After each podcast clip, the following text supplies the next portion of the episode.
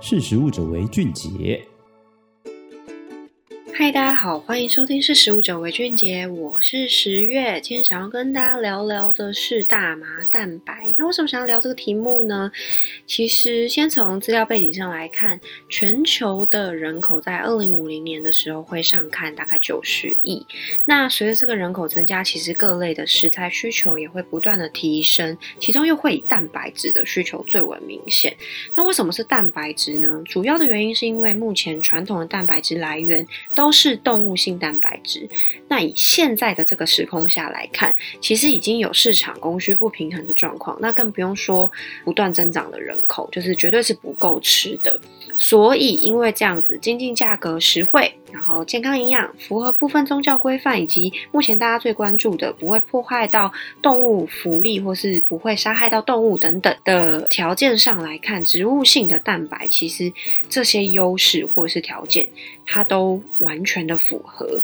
那完全符合的情况下，其实目前已经有相当多的植物基的产品被应用在市场上，比如说豆类、谷类、油脂或者是坚果。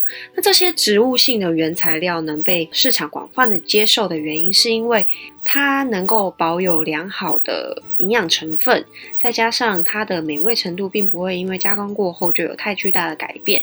那因为这样子的优点，所以其实它们被市场接受的程度相当的不错。也因为这样子，目前是植物基主流的一些固定班底。那为什么会想要聊大麻呢？其实。回到大麻本身，许多人对大麻的既定印象可能都还停留在毒品，或者是更进一步，某一些人可能理解到说，有一些大麻它可能会有医疗的作用。那这两种大麻到底有什么差别？主要两者差别最原始，还是要回到说，大麻本身内容物它其实是有一种物质叫做大麻素。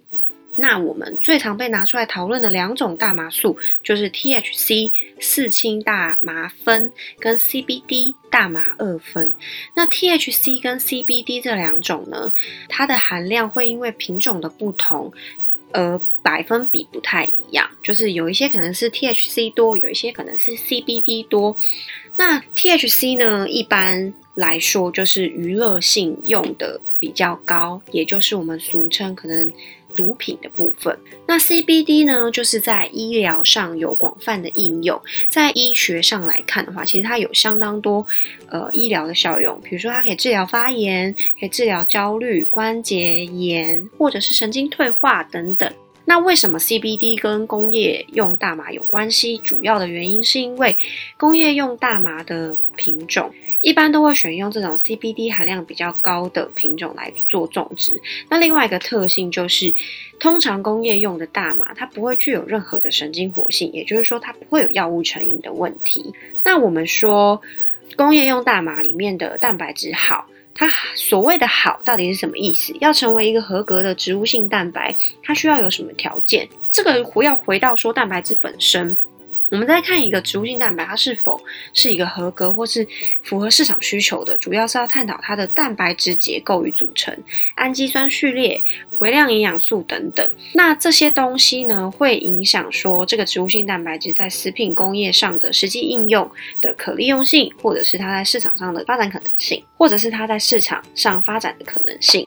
那近年来工业用大麻，除了有大量的营养成分以外，目前被国外的期刊研究调查发现说，工业用大麻里面的蛋白质，它具有足够含量的人体必需氨基酸，也同时有良好的消化率，还有抗氧化活性、抗高血压活性、降血糖等等特性。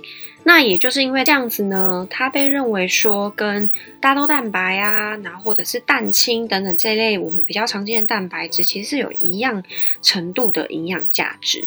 也因为这样子，其实目前有被部分的允许使用在呃新兴原料的市场上面。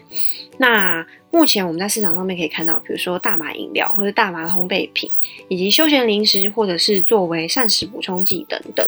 那虽然说大麻的蛋白只看起来好像用处非常多，然后它营养成分非常好，可是因为它其实是一个非常新的原料，所以在功能性开发跟生理活性等等研究学界并没有很透彻的去了解它，所以以目前的可用性，或者是它能对人类的健康，或者是对人类的饮食能够带来什么样新的影响，或者是呃有什么样发展前景，都还是需要再更透彻的了解。好，那这就是今天想要跟大家聊的大麻蛋白。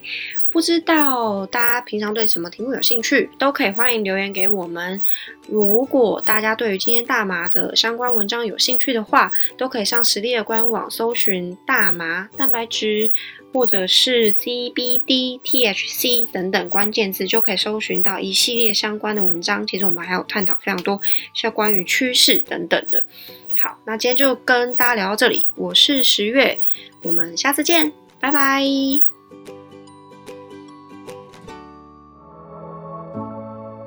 识时务者为俊杰。